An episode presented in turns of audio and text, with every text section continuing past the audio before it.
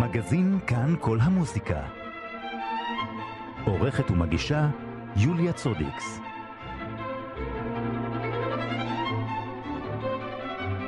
ערב טוב לכם, מאזיני כאן כל המוזיקה, את התוכנית מגזין עורכת ומגישה יוליה צודקס בהפקה אמיר ארניה.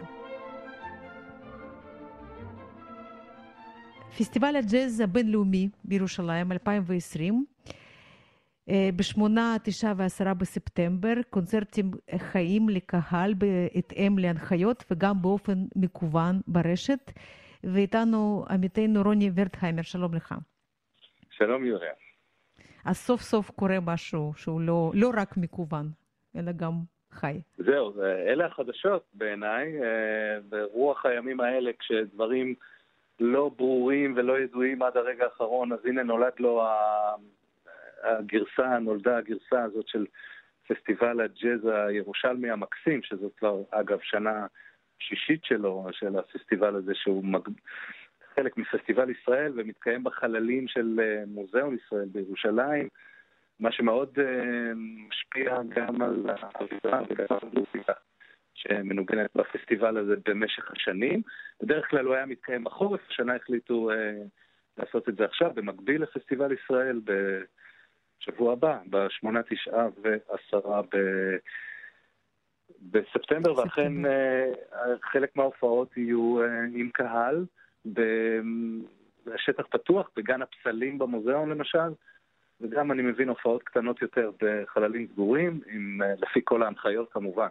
וכל כן. ההופעות ישודרו, יצולמו וישודרו גם באתר של, של הפסטיבל.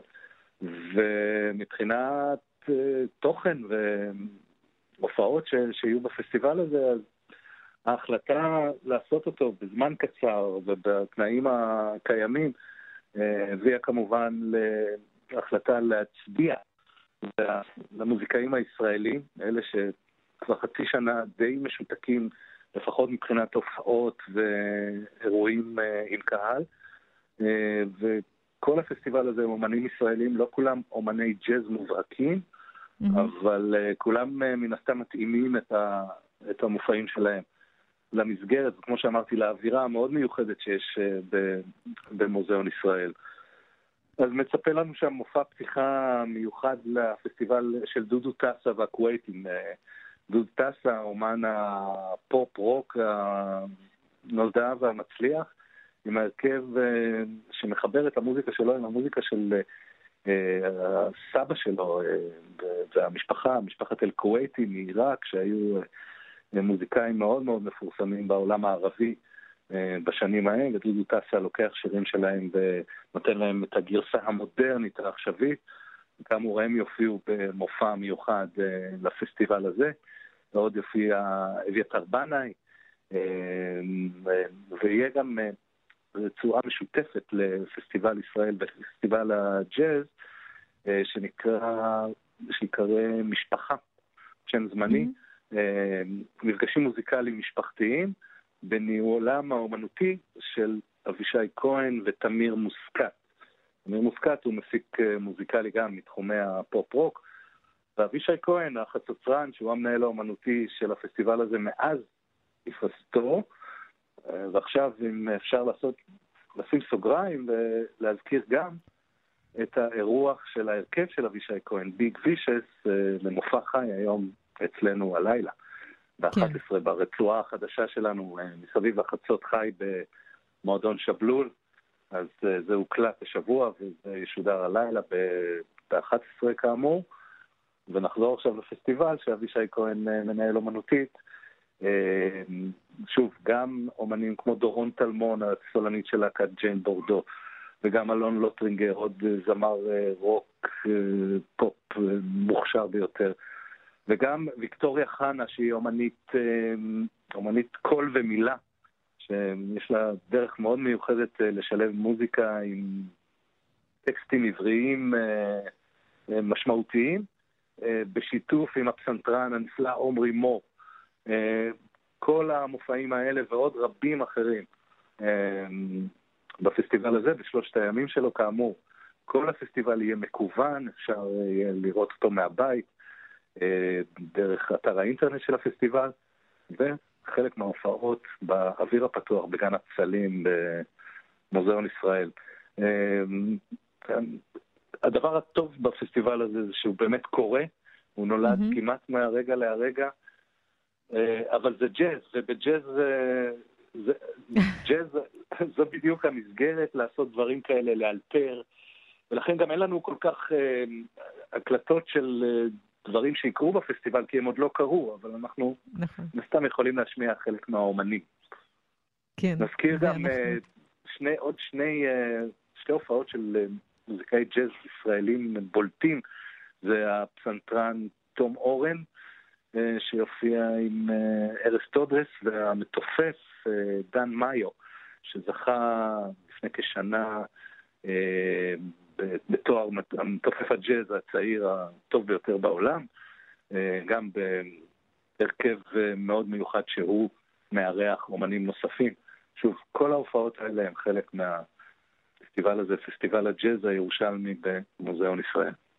כן, מעניין. כן, ג'אז ולא רק ג'אז, שמונה, תשעה ועשרה בספטמבר. רוני ורטהיימר, אני מאוד מודה לך. שיהיה לכל המוזיקאים בהצלחה וגם לנו. תודה. שיהיו לנו הרבה פסטיבלים והופעות. נכון, בדיוק. ואנחנו נשמע את, את דודו טסה והכווייתים.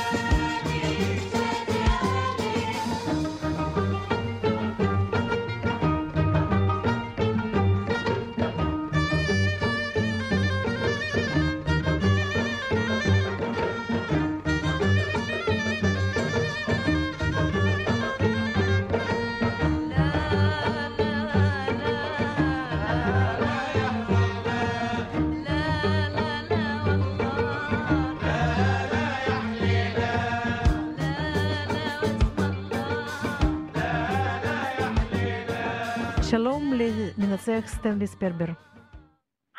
היי, שלום, מה שלומך? בסדר, אנחנו מדברים היום על ההקלטה המיוחדת שעשית עם המקהלה, מקהלת האקדמיה למוזיקה ירושלים של רוני הכרה, של פאול בן חיים. נכון. כן. אז כן, היה מה אמור להיות, הנסיבות? היה אמור להיות במרץ, היה אמור להיות קונצרט מיוחד לזכרו של מאסטרו ברטיני, וזה בוטל רק שבוע לפני הקונצרט בגלל אה, הקורונה. ומה שקרה שהגברת ברטיני התקשרה אליי לפני כחודש וחצי וביקשה ממני אם במקום הקונצרט הזה אנחנו נהיה מוכנים לבצע יצירה, אחת מהיצירות שגארי ביצע, אז בחרנו את um, רוני אקרא, כי הוא בעצם עשה את ביצוע הבכורה של uh, רוני אקרא ב-57, uh, וזה בעצם הייתה היצירה האידיאלית. Uh, אז אנחנו עשינו את זה, uh, הקלטנו את זה באקדמיה, וגם הסרטנו את זה, וכ... וכיום זה נמצא כבר ביוטיוב, וגם מהמם. בעמוד הפייסבוק של המקהלה הקאמרית של האקדמיה בירושלים. כן, היצירה הזאת גם הוקדשה למקהלת רינת ולגרי ברטיני, אז כן, זה בעצם היה הכי, אה, כן, הכי, הכי מתאים, כן, להק- כן, זה, להקליט זה. היה הכי מתאים במיוחד כשאני הגעתי, עליתי ארצה ב-72-3, אני אה, הייתי בעצם ממשיך דרכו, כי אני ניצחתי על מקהלת רינת 15 שנים. אה. בהמשך ל- ל- ל- לעבודתו של, של גארי, אז בעצם אה, גם מבחינה זו זה היה הכי טבעי שאני אעשה את הפרויקט הזה. כן, אז איך עשיתם את זה? זה לא כל כך קל ב- בימים האלה, להרים את לא, הפרויקט זה- מסוג זה. לא, זה, זה לא היה פשוט, אנחנו היינו צריכים להקפיד אה, על דיסטנס בין אה, אה, אה, הזמרים. עשינו את זה באקדמיה, באולם הקונצרטים שלנו, ואנחנו שמנו את המקהלה על הבמה אבל עם רווחים בין הזמרים, ואיכשהו זה עבד, כי אה, החבר'ה, אז זה יצירה שאנחנו עבדנו עליה די הרבה, וכמובן אה, החבר'ה הבינו את החשיבות של הפרויקט הזה, ואריאל באז אה, הקליט את זה, שהוא אה, אחד מהמקליטים הכי טובים שיש לנו אה, בארץ, ו- ו- וזה עבד, אנחנו עשינו את זה בשעתיים. אהה, אוקיי, רק ככה, מ- מטייק ראשון ממש, כן, כמעט. אתה יכול לספר? לא, טייק ראשון. לא, לא, ברור שלא. כי היצירה היא- בת שמונה דקות, שמונה וחצי. דקות. אתה יכול לספר קצת על היצירה? על היצירה עצמה? רוני הכרה? כן. תשמעי, הבן חיים אה, ארצה אה, מיד אחרי מלחמת העולם השנייה, והוא היה בעצם אה, בתוך השואה וברח מגרמניה והגיע ארצה, אה, ולפני זה הוא כתב הרבה יצירות חשובות בגרמנית. כשהגיע ארצה התחיל לכתוב בעברית ואפילו מנע מביצוע של יצירותיו בגרמנית בגלל ה... כמובן החוויה הנוראית שהוא עבר בשואה, אה, הגיע לכאן אה, וביחד עם מרדכי סתר בעצם הם היו שני המלחינים הכי בולטים בתקופת אה, הקמת המדינה. אה, הוא כתב הרבה יצירות אה, למקהלה, אה, גם כתב לתזמורת וגם גם, כתב הרבה עיבודים. אולי הכי מפורסם זה התרגות שהיצירה שמושרת לא רק בארץ אבל בכל העולם. הוא בחר את הטקסט הזה מישעיהו נ"ד, הוא כתב את זה בארבע פרקים למקהלה הקפלה, והיצירה היא מאוד מורכבת, לא, לא, לא פשוטה לביצוע, אבל, אבל קלאסי ישראלי, וגם היצירה הזאת מבוצעת בכל העולם. זה אחד מיצירות המופת של בן חיים ובכלל של המוזיקה הישראלית בתקופה ההיא. כן. כן, ויוסי שיפמן, עמיתנו, וזה איש שבטח אתה מכיר אותו, הוא גם מזכיר לנו שבדיוק בשבת הזאת קוראים את הפרק הזה בבתי כנסת, רוני יקרה. נכון, נכון, זה יצא ממש בתקופה הזאת, שזה גם מעניין. ודווקא אני כמובן מאוד מודע לכך, בגלל שבמקרה הנכד שלי היה במצווה שלו עכשיו, כן. ואני לימדתי אותו את הפרק הזה למצווה, אז בשבילי זה היה במיוחד מרגש. כן, נכון, זה מאוד מאוד מרגש. אז זהו, אז אפשר לראות את זה ביוטיוב, אנחנו גם נשים את, ה, את הקישור ב, ב, בפייסבוק שלנו ל, ליוטיוב של, של, להקלטה הזאת, אבל אתה יכול לספר לנו מה בכלל קורה ב, ב, שם בירושלים עם המקהלה הזאת? כאילו אתם, תמש, זה היה חד פעמי או שאתם תמשיכו לעבוד ביחד? או, לא, המקהלה הזאת עכשיו חוגגת 50 שנה להיווסדה. היא, mm-hmm. היא, היא, היא נוסדה ב-69-70 על ידי אבנר איתי. אני התחלתי לעבוד איתם ב-72-3, אז אני איתם די הרבה שנים, כפי שאת יכולה לנחש, אם התחלתי אז. עזבתי אותם רק לעשר שנים כשאני ניהלתי את תזמורת סימפונית חיפה, אבל המקהלה בעצם הייתה אמורה בימים האלה לעשות קונצרטים חגיגיים בכל הארץ. לכבוד 50 שנה להיווסדה. התכוננו לקונצרט חגיגי במיוחד והזמנו את כל בוגרי המקהלה מ-69, 70 עד היום, אבל הכל, הכל בהקפאה כרגע, כן. אבל המקהלה הזאת בוודאי ממשיכה לעבוד ואנחנו מקווים שבאוקטובר אנחנו נוכל להמשיך לעבוד, אולי לא בקבוצות, אה, בקבוצה המלאה, אני חושב שכרגע מותר עד 20 זמרים, אבל המקהלה הזאת היא פעילה, יש לנו הרבה תוכניות לשנה הזאת, כולל עם תזמורת ירושלים, עם, עם אה, תזמורת הפילהרמונית, וכמובן כל מיני פרויקטים הקפלה. אז כן. המקהלה הזאת אה, היא חיה וקיימת כן. במלוא מובן המילה. כן, ברור. לא, אני רק שאלתי אם אה, בתקופה הזאת אה, גם ממשיכים לעבוד. אני מקווה שבאמת... אה, לא, לא, לא, אי אפשר. הפרויקט של רוני אקרא זה היה הדבר האחרון שאנחנו עשינו.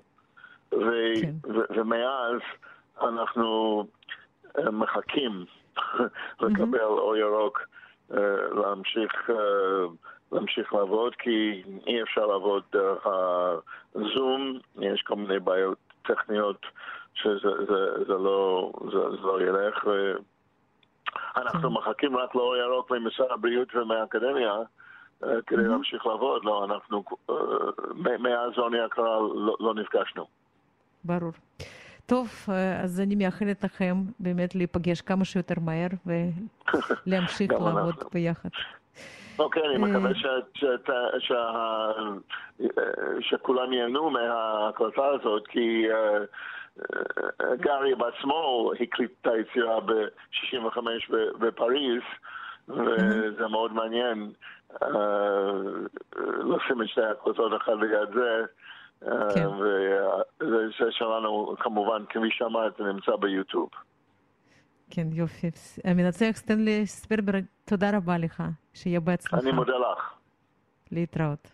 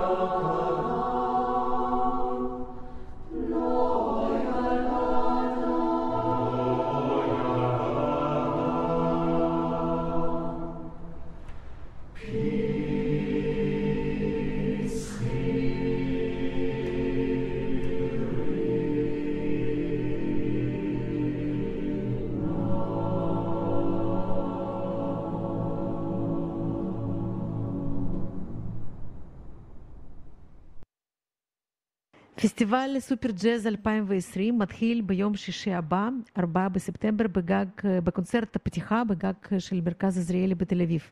ליאוניד פטשקה איתנו, המנהל האומנותי של הפסטיבל, שלום ליאוניד. שלום לכולם ושלום לך. אז איך זה שאתם עושים קונצרט עם קהל, עם קונצרט חי, לא מקוון, איך הצלחתם? כן, אנחנו, אני וחברת פניני המוזיקה, אנחנו, אם אפשר להגיד ככה, ראשונים קיבלנו אישור ממשרד הבריאות שאנחנו יכולים להעביר קונצרטים במקומות פתוחים. שבעצם זה לא כל כך uh, מסוכן. אמנם שהתוכנית שלנו זה לא, לא פוליטי, אני לא מבין למה כל כך הרבה זמן היו... uh, כאילו האולמות היו סגורים והכל, כאילו אנשים מסתובבים, הולכים בסופרמרקטים, uh, כאילו, אני לא, לא, לא, אני לא מבין, אבל לא רוצה להיכנס לזה, לא, לא משנה, כבר מספיק היו גם הפגנות והכל. Mm-hmm. זהו, אז אנחנו קיבלנו את האישור להעביר קונצרטים במקומות פתוחים, וגם ככה אני עשיתי שם קונצרטים הרבה שנים, אני הייתי אחד מהראשונים שהייתי נכון. בפתיחה של האמפי הזה עוד לפני 12-13 שנים. ובעצם זה המזל שזה נשאר במסורת, והקונצרט הראשון של הפסטיבל הזה, אנחנו מתחילים ברביעי לספטמבר. אפשר להגיד ככה ש... הקונצרטים האלו, בעצם הפסטיבל הזה, הוא מאפיין חזרה של תרבות אצלנו פה בארץ. Uh, למה אני אומר מאפיין? מכיוון שבאמת חצי שנה הכל היה ככה משותק. כן. וזה, אפשר להגיד ככה, ציפור הראשון שיצא מה... מהכלוב. מהכלוב. כן, שיצא מהכלוף כבר לקונצרטים, לפסטיבלים, ואתה יודע, את יודעת, זה כאילו, זה, זה, זה מאוד חשוב, גם, לא רק מבחינת, מבחינת הכספית, זה גם מבחינת הנפשית, מכיוון שאני בן 52, אני לא מסתיר את הגיל שלי, 53, ואני, בחיים שלי לא היה מצב כזה, ולא רק שלי, של הרבה אומנים, שפתאום סגרו את, ה, את היציאה מ, מ, מ, מה, מהחדרים בשביל ללכת ולנגן. זאת אומרת, או בש, בכלל לעשות פעילויות תרבותיות. זאת אומרת, זה, מזמנים של מוצרט ובטהובן זה לא היה. ככה. זהו, אז הפסטיבל הזה הוא בעצם, אנחנו מתחילים, כמו שאמרתי, ברביעי לספטמבר, אחר כך זה בימים של חג סוכות, באוקטובר, רביעי, חמישי, שישי, שביעי, ואנחנו מעבירים את הפסטיבל גם לחיפה, שהפסטיבל הזה, הוא יצלצל גם שם, ואומנים שמשתתפים, ברור שהמצב בינתיים לא מרשה לצפות הרבה אומנים מחוץ לארץ, אבל יש לנו אומנים פה בארץ שהם גרים פה, אבל גם, כאילו, אבל הם גם חלקית גרים בחוץ לארץ, אבל בגלל המצב אז תפסתי אותם פה. נשארו פה. כן, כן, כן, ויש... נגנים מברזיל, יש נגנים מאפריקה, יש נגנים מלונדון, ועכשיו, כל קונצרט זה יהיה משהו שונה, משהו אחר, שזה לא, שזה לא יהיה דומה לקונצרט שעבר. וזה באמת חגיגה של כל מיני סגנונות, ממוזיקה דיקסי עד ג'אז עכשווי. יהיה גם, בשם אחד אני חייב להזכיר, זה גיל שוחט, זה פרטנר שלי באמנות, במוזיקה, ואנחנו ננגן על שתי פסנתרים. ויהיה גם רויאנג, יהיה, יהיה קבוצה מברזיל. בקיצור, באמת הרבה הרבה הרבה נגנים, ומה שאני מבטיח, באמת חגיגה. ותבואו, תבואו, אני יודע שברביעי לספטמבר אולם כבר כמעט מלא. מה, זה, מה זה מלא? זה הכל יחסית, כן? יש לנו אישור על 60 אחוז. יש הגבלות. יש הגבלות, כן. ב-60 אחוז אנחנו כבר מילינו, זאת אומרת, את, את יודעת, יוליה, אני תמיד אמרתי דבר אחד, ש... שאנחנו עושים לפעמים צילומים או תמונות בקונצרטים ורואים מקומות אה, ככה ריקים, אז אה, זה קצת היה מבאס לנו, כאילו, משהו לא זה, כאילו, משהו חסר פה, חסר שם. תמיד, ברוך השם, ברוך השם, אה, אצלי תמיד היו סולד אאוט, אבל בכל זאת, אה, כאילו, אה, אתה, אתה, אתה גאה שהאולם מלא וסולד אאוט. היום אתה גאה שבכלל נתנו לך להופיע. כן, הפרופורציות ממש כן, הפרופורציות, השתנו, כן, כן הכל השתנה, ושיש, אפילו שהאולם יהיה חצי ריק, אז תמיד אפשר לכתוב אה, שזה בגלל, ה, זה בגלל המצב, אה, לא, אי אפשר להכניס יותר אנשים אה, לאולם. כן, ברור. אז הקונצרט הזה הוא קונצרט פתיחה, ואחר כך בסוכות, ושם זה גם יהיה במקומות הפתוחים, נכון? כן, כן, כן. Mm-hmm. ברביעי לספטמבר זה קונצרט פתיחה. Uh, הרבה שואלים אותי למה, כל, למה המרווח הוא כל כך uh, רחוק בין כן. רביעי לספטמבר ורביעי לאוקטובר, הנה אני פשוט מקדים את השאלה שלך. uh, זה בגלל ה, האמת, להגיד לך אמת, אני, אני, אני מוכן. פשוט לא היה סבלנות לחכות עד שלפי uh, הסקייג'ואל שלנו, שלי, של הסופר ג'אז שהיה מתחיל ברביעי לספטמבר, רביעי לאוקטובר, uh-huh. פשוט לא, לא היה סבלנות לחכות עד אוקטובר. וברגע שפתחו ונתנו לנו אישור, אז אני הבנתי. אמרתי בואו נעשה את הפתיחה ברביעי לספטמבר. אה, ובאמת כבר לעשות את החגיגה ולהעביר את הקונצרט, כי, כי באמת, באמת, באמת לא היה סבלנות כבר לשבת ברגע שקיבלנו אישור, וזה לא רק הקונצרט הזה, אני אה, פשוט לא רוצה לספר עכשיו על זה, אני רוצה להתרכז על, אה, על פסטיבל הספציפי הזה, אבל יהיו עוד קונצרטים שם עד סוף אוקטובר, עד שמזג האוויר מאפשר. לעשות קונצרטים במקומות האלו, במקומות הפתוחים.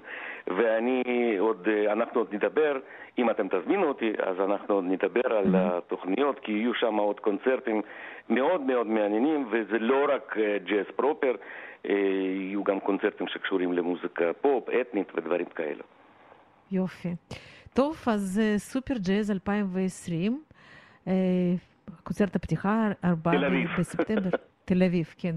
תל אביב. כן, מרכז עזריאלי. ליאוניד פטשקה, תודה רבה, שיהיה בהצלחה. תודה יוליה, ותודה לכל המאזינים שלנו. תצליחו. ממש שמחה לשמוע, כן, תודה. תודה, תודה, תודה, ביי ביי.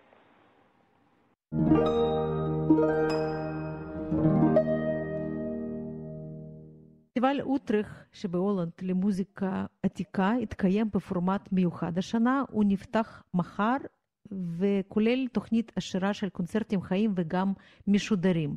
ואנחנו דיברנו עם המתאם האומנותי של הפסטיבל ג'ט בנץ. Our programming for 2020 was, of course, completely uh, settled, and we were beginning to move into the production phase when בסוף מרץ התברר לנו שצריך לבטל את הפסטיבל למוזיקה מוקדמת של אוטריכט 2020, ואז אנחנו העתקנו את התוכנית שהכנו לשנה הבאה.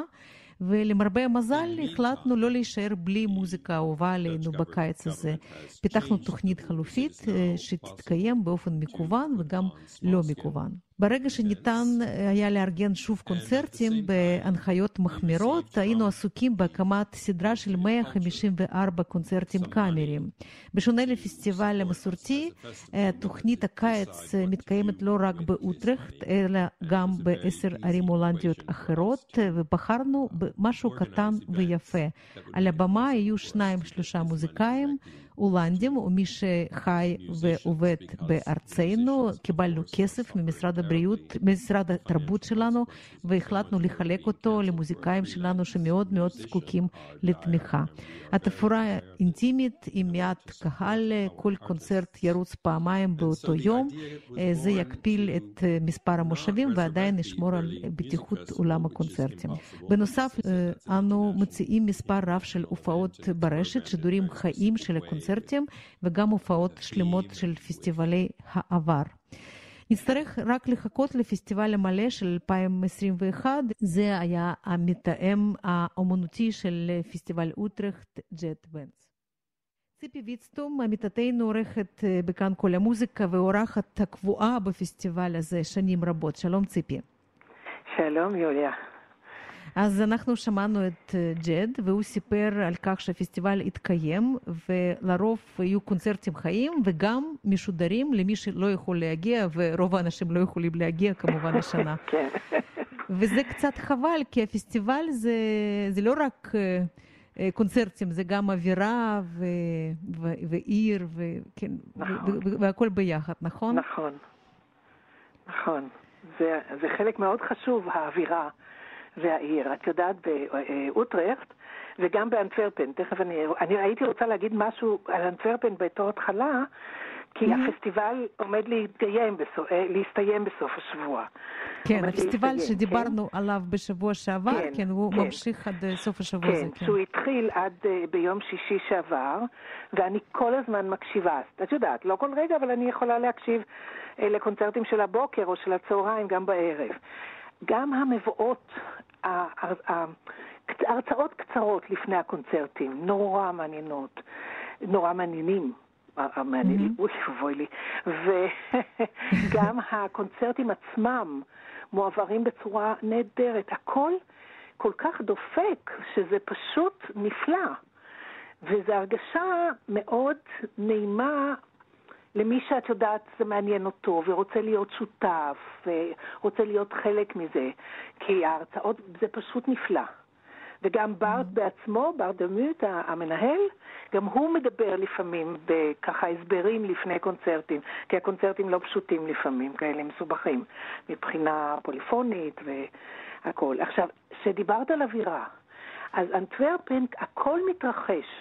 אה, אני בכוונה עוד נשארת רגע באנטוורפן, כי כן. זה עוד לא הסתיים, והכל מתרחש בקתדרלות, בכנסיות, ו- והרחובות, ובעיר העתיקה. והאווירה מאוד נעימה. את מבינה, זה, זה נורא מוסיף לכל מי שבא לפסטיבל כזה.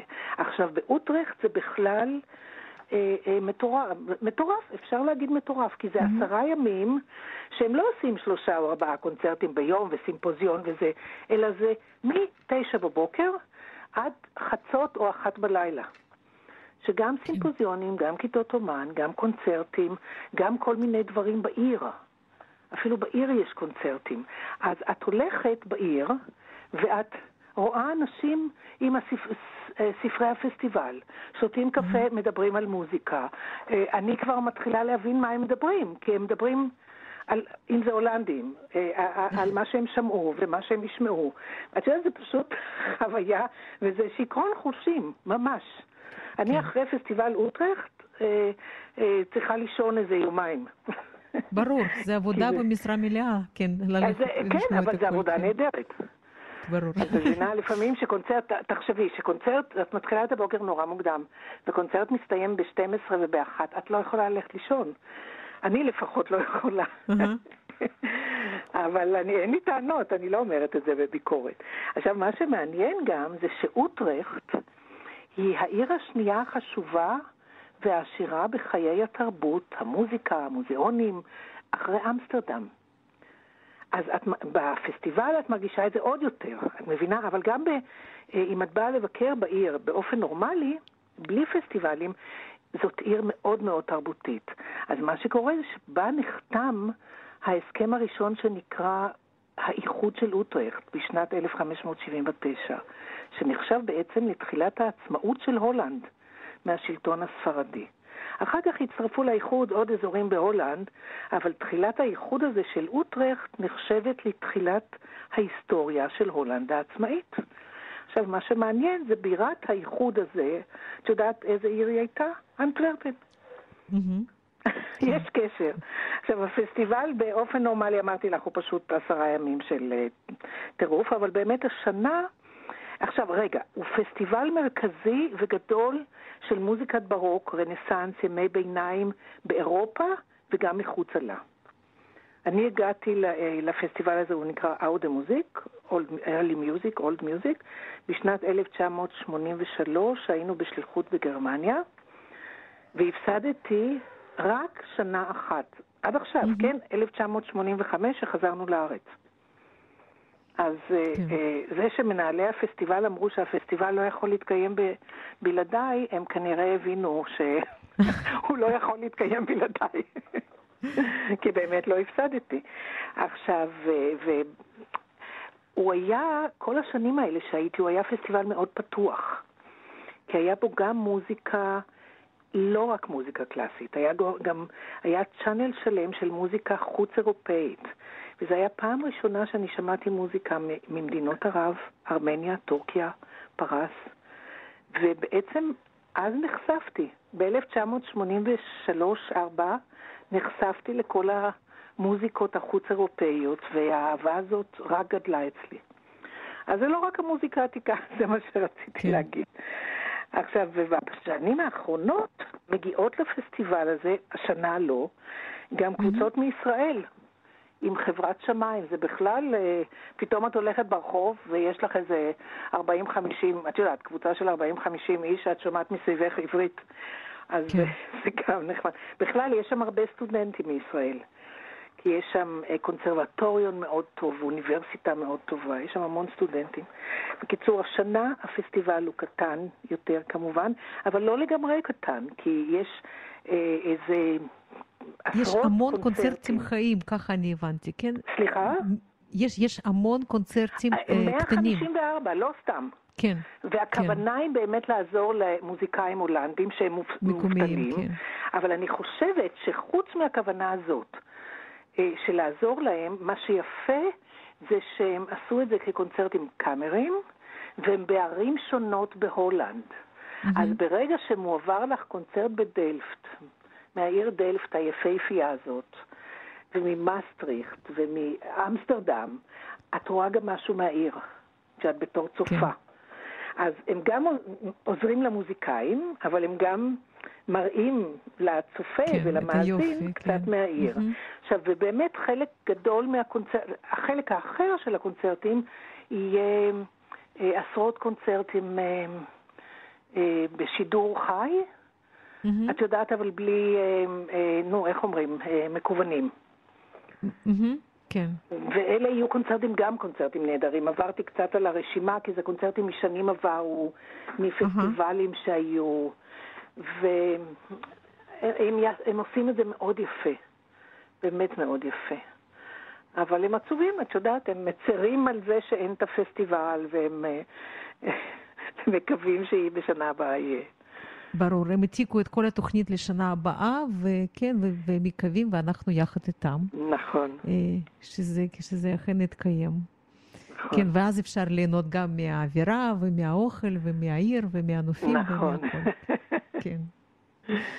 טוב, אבל את אומרת שזה, שזה נשמע טוב ונראה טוב גם באופן אה, מקוון, כן, אה, כמו כן, שזה אה, כן, קורה עם כן. אנטוורפן. כן. יש לי גם כמה תגובות, את יודעת, כל מיני אנשים שכן רואים את אנטוורפן ומקשיבים, אז מאוד מאוד נהנים. אני נהנית, את יודעת, אני כאילו לא אובייקטיבית, אבל כן, כל מיני אנשים אומרים לי שהם מאוד מאוד נהנים. טוב, אז, כן. בסדר, אז יופי, אז יש לנו לראות את שני הפסטיבלים הנהדרים האלה בסוף, שב... בסוף השבוע. כן, אה, כן. ציפי ויצטום, תודה רבה. תודה בהמשך רבה, בהמשך אה, צפייה נהדרת. תודה. להתראות. תודה. ביי.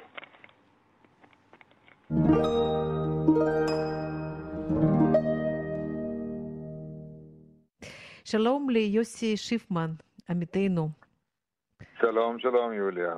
אז השבוע נפתח אה, עוד פסטיבל בחו"ל, שאנחנו לא יכולים לבקר שם, אבל זה פסטיבל חשוב והוא בסימן בטהובן פסטיבל אה, אה, ברלין.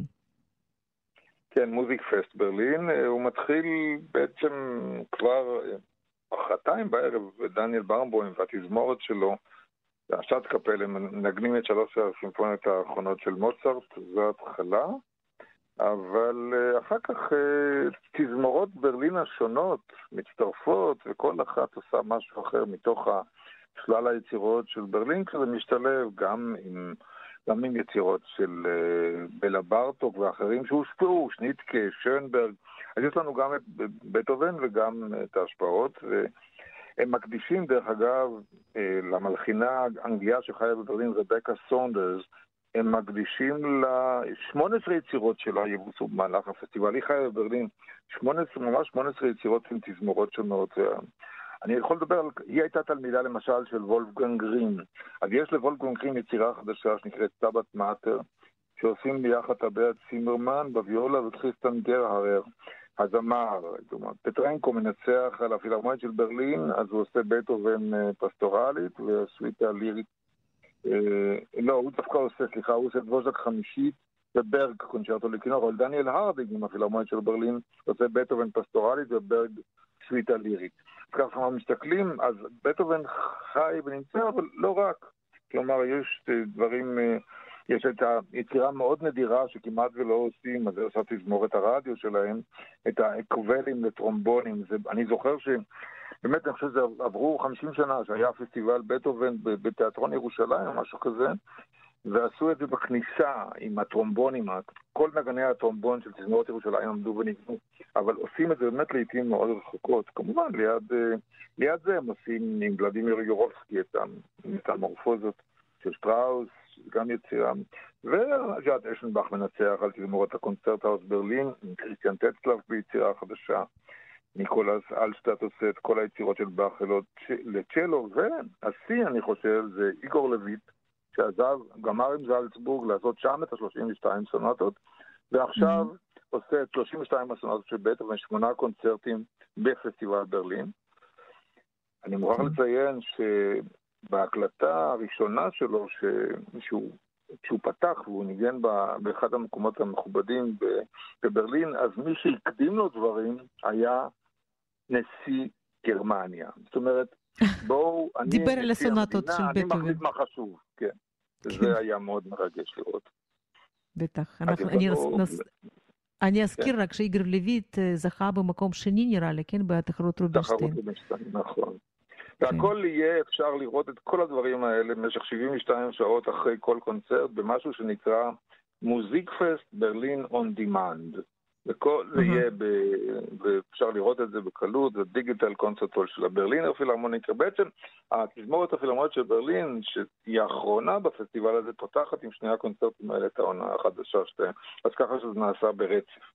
אבל בהחלט כן. המון, את טבע צימרמן שהרבה זמן לא ראינו פה, ואחרים, ואנסמבלים למוזיקה חדישה מכל, גם מאוסטריה וגם מברלין, כולם מגיעים לשם לעשות יצירות חדשות. כמו שאמרתי, רבקה סונדרס היא המרוויחה הגדולה השנה. 18 כן. יצירות של אותה מלחינה בפסטיבל אחד, זה בהחלט אירוע אה, שראוי לדבר בו וראוי לחוות אותו. אבל הם עושים את זה אה, הכל עם קהל, עם... אה, נכון? תראי, זה קונצרטים מילים. כתוב דיגיטל קונצרט הול, אני לא יודע, אבל אני אומר לך, אה, בכל הקונצרטים תמיד יש איזשהו משהו. לא, לא כולם סטרילים לגמרי, הרי גם, אפילו אתה שומעת את זה בהקלטות, אתה שומעת פה מחיית כפיים, שם מחיית כפיים. אז mm-hmm. מישהו כנראה כן נכנס, ו... אבל בסדר, כל אחד עם החוקים שלו, גם בפרום, זה לא בטוח שהעשרת אלפים מקומות של האלברט הול, אם ייתנו לאנשים להיכנס, אז ישדרו את זה. ישדרו את זה, ואפשר כן. יהיה לראות את הקונצרטים האלה באתר של האלברט הול. וכולי. אז, אז זלצבורג שולחת חלק מהקונצרטים עם קהל, חלק בלי קהל, חלק אנחנו יכולים לראות באתר שלהם, חלק רק לשמוע. יש כל מיני סידורים, אבל המגוון ישנו. זאת אומרת, יש מה לשמוע, יש מה לראות, יש המון ביצועי בכורה. אה, רק להזכיר שבאומבוים לפני שבוע ניצח על תזמורת דיוון מזרח-מערב בזלצבורג, עם להב שני, פעם בתור קונטרבסיסט, פעם בתור מנצח, ובאומבוים ניגן כסולו, וכמובן כל הישראלים שמנגנים באותה תזמורת, את, את רואה אותם, זאת אומרת, מכירה את האנשים האלה, הם פה. וניגנו אה, לצד, לצד הפילהרמונית של וינה, הם ניגנו בפסטיבל זלצבורג, זה היה מאוד מרגש, מאוד, מאוד מכובד, והיה תענוג לראות אותם. כן, בטח. ועוד אה, שני מילים על אה, פסטיבל ג'אז בהשראת שופן, שעושה גיא מיתוס? כן, אני צריך להגיד, ג'אז, משפט אחד מקדים לג'אז ופולניה, זה צריך להגיד משהו, אני מזכיר לך את העבר הרחוק שלך אולי ברוסיה. הפולנים, בשונה מהרוסים בשנות, בשנות ה-50, החליטו שהם לא יעשו צנזורה על מוזיקה שבאה מהמערב ולא על ציור שבא מהמערב ולא על קולנוע. ולכן פרחו להם גם בשנות ה-50 אומני ענק בתחומים האלה. אם זה היה תדרש קנטור הבמאי, אם זה היה רומן פולנסקי הבמאי סרטים, ואם זה היה אומני ג'אז. כי אמרו, אפשר להיות קומוניסטים טובים, אבל בכל זאת לעשות מוזיקה או אומנות אחרת בהשראת המערב. ואז צמח בפולין ג'אז פולני, אני זוכר את עצמי שומע לפני 40 ו-50 שנה מבחינת ג'אז פולני מעולה. זאת אומרת, הם למרות הכל עשו. מה שקורה השבוע, שזה באמת, אנחנו, אפשר לראות שוב, לראות באתרים שונים את שלישיות ורביעיות משם, ואותנו הכי מעניין בעצם מה שקורה בתשעה בספטמבר במועדון במתחם התחנה בתל אביב, בטרמינל 4, עמרי מור הפסנתרן, אה, הילה קוליק והדן נויבר בפסנתר וחליל, שלישיית גיא מינטוס, אוריאל הרמן ומאיה בלזיצמן ואהוד אטון בפסנתר, קונטרבאס וצ'לו, ממש הרכבים, הרכבים נפלאים של ישראלים, כולם עושים אה, עיבודי ג'אז למוזיקה של שופן. אז mm-hmm. בהחלט זה הולך טוב מאוד עם זה שיש בוורשה עכשיו פסטיבל שופן, והנה אנחנו מצטרפים מהצד שלנו. כל היתר, כל יתר האירועים אפשר יהיה לראות ולשמוע, אבל הם כולם באים מוורשה. זה הדבר כן. היחיד שנעשה חי מתל אביב.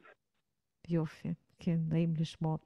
יוסי שיפמן, תודה רבה. יש מה לראות, אני רואה שכן, יש מה לראות, מה לשמוע. חזרנו לחיות. אנחנו לא נשארנו בלי מוזיקה, כן, בדיוק. נכון. טוב, תודה יוליה, סוף שבוע נעים. גם לך. וכאן אנחנו מסיימים את תוכניתנו להיום. יוליה צודקס ואמירה רניה מאחלים לכם סוף שבוע נעים. נשתמע בשבוע הבא. להתראות.